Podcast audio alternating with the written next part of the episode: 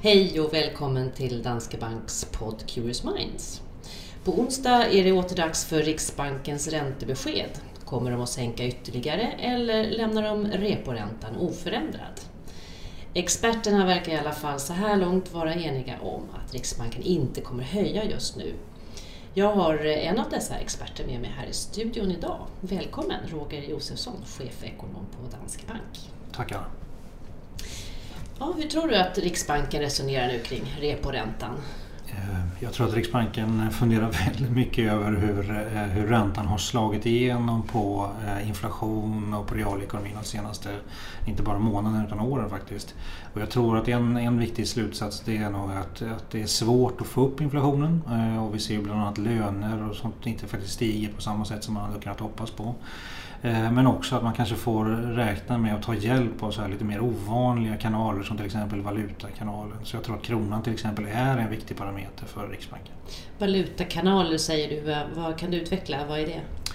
Ja, alltså när Riksbanken sänker räntan så får ju bli avkastningen på svenska tillgångar lägre. Och då om man sitter som utländsk placerare till exempel så tänker man så här, hmm, jag vill nog inte placera i Sverige för där får jag låg ränta.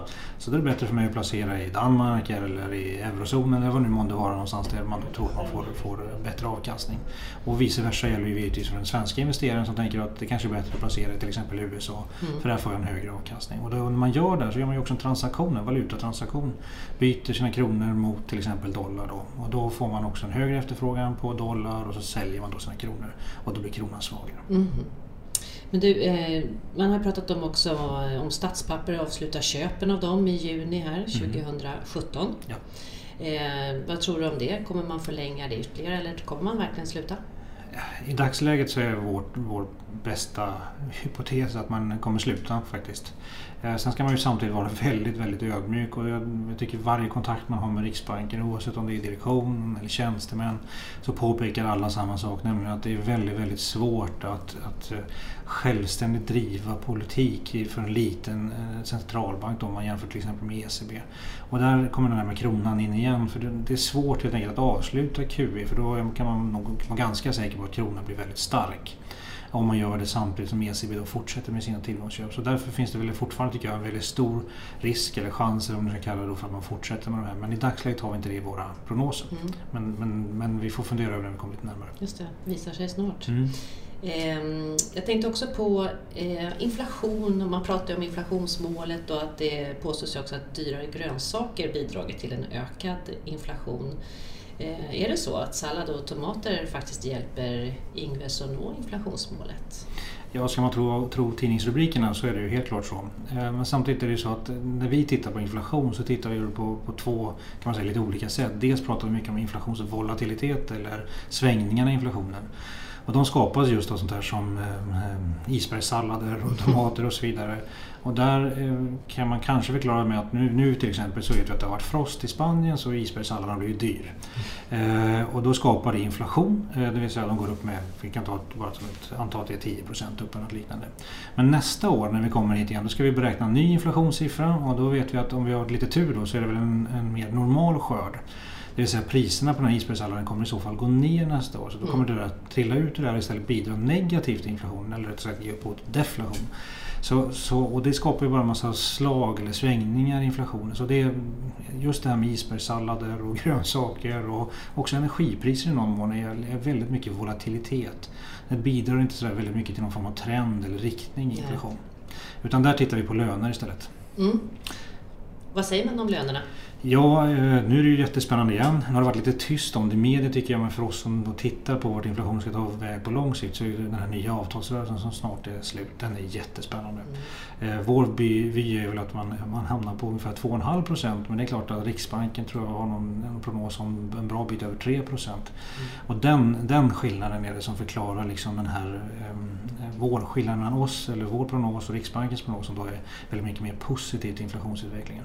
Det här med sallader och sådär, det är inte någon stor grej faktiskt. Vi får lämna det helt enkelt. Vi får lämna sallader här.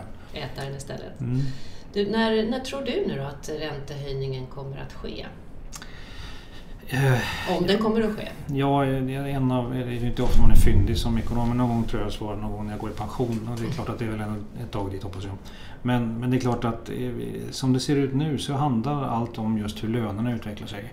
Men för att lönerna ska kunna stiga liksom mer märkbart då måste företagen också gå väldigt bra. Och det gör de i vissa industrier men inte bredbaserat och framförallt inte i vår jätteviktiga exportindustri.